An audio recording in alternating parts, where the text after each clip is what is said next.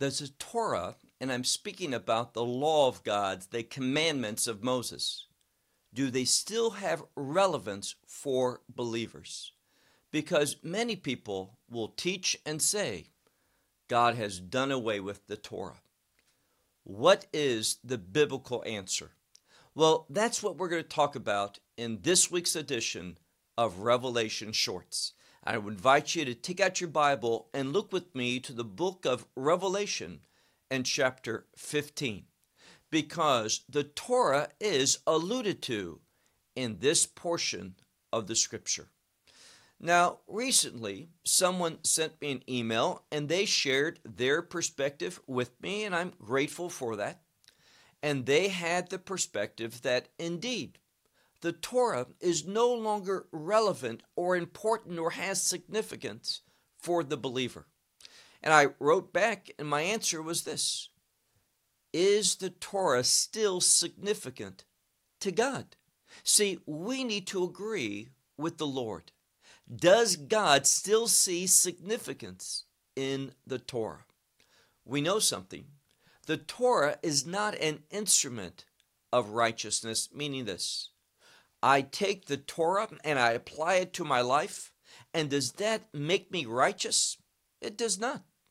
The Torah is not an instrument of righteousness, but the Torah defines what is righteous and what is unrighteous.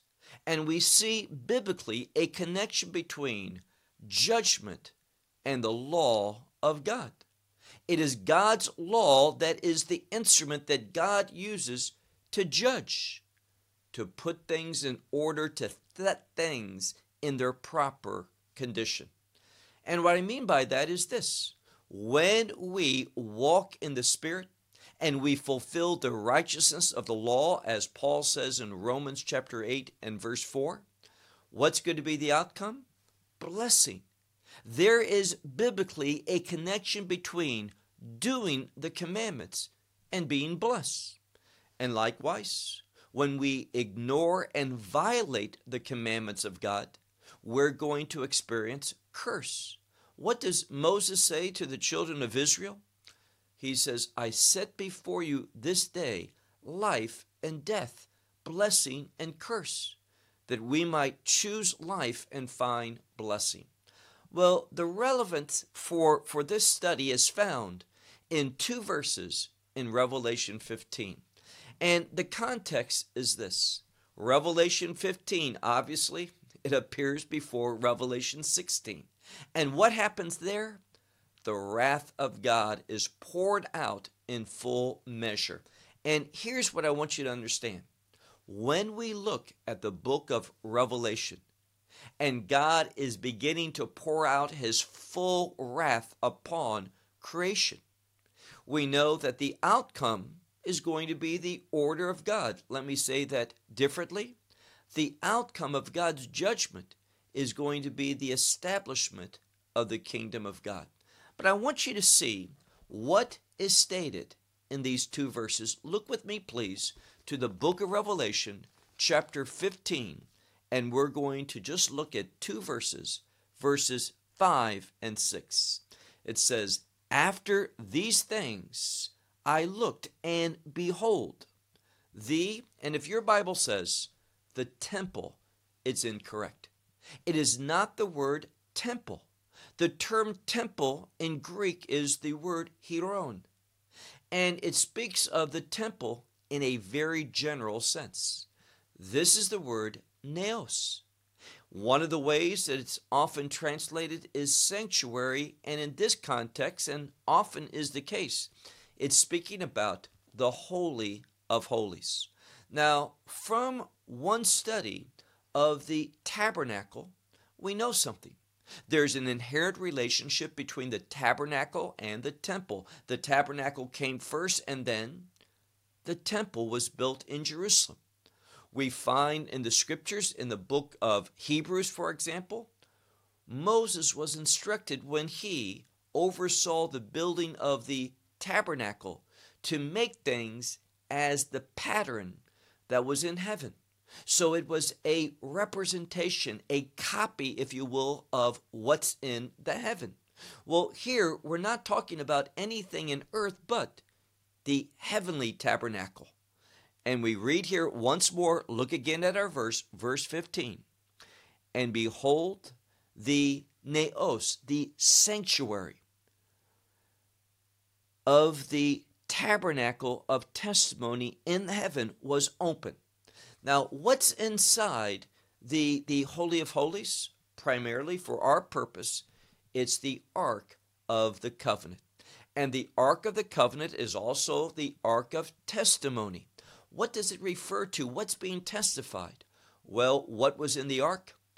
One aspect we see from an Old Testament perspective, and I emphasize that from the Old Testament perspective, the tablets which relate to the Torah, the commandments of God. So look again, he says, Behold, the, the sanctuary of the tabernacle of testimony was open in the heavens, and went out the seven angels, having the seven plagues. And notice that these angels, having these plagues, these seven plagues, went out from where? It says once more that same word, naos. They went out from the sanctuary, the Holy of Holies. Why is that important? What is the significance of the word naos rather than hieron? We're talking about the place where the Ark of the Covenant, the Ark of Testimony, that's why that word is used there, the tabernacle of testimony, meaning the structure that held the Ark of the Covenant. And when God is beginning to judge in righteousness this world, in order to bring things into His order, a righteous order, what is the source of this judgment?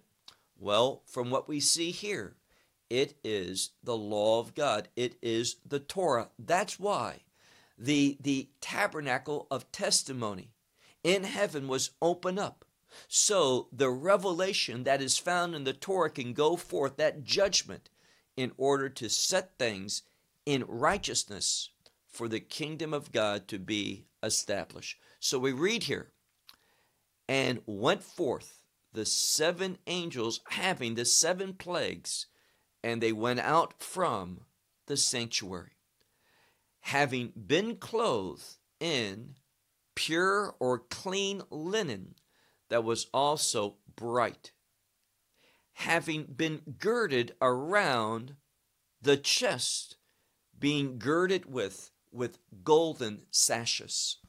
And this emphasis on gold is also significant because we know that the mercy seat that sat upon the Ark of the Covenant was pure gold. We know that the Ark of the Covenant was made of acacia wood that was covered with pure gold. And we see gold is significant because it reminds us of this, this vessel, the Ark of the Covenant, the Ark of the Covenant. And all of this is to show us something that God is going to use the Torah, His commandments, in order to bring judgment upon those who had no faith and life, eternal life, upon those who had faith. Another way that we can understand this God is going to open up that, that tabernacle of testimony in the heaven and going to go forth two things the curse which will consume and destroy those who are faithless, those who rejected the redemption of the Lamb, and those who receive the redemption of the Lamb. They are going to experience blessing, eternal blessing, kingdom blessing. So when we look at the last days from the perspective of God, the Torah still has relevance and significance. And that's why, if we're kingdom minded, the Torah is going to hold a very significant place in our thoughts and our behavior. Well, thanks for watching until our next episode in Revelation Shorts. Shalom.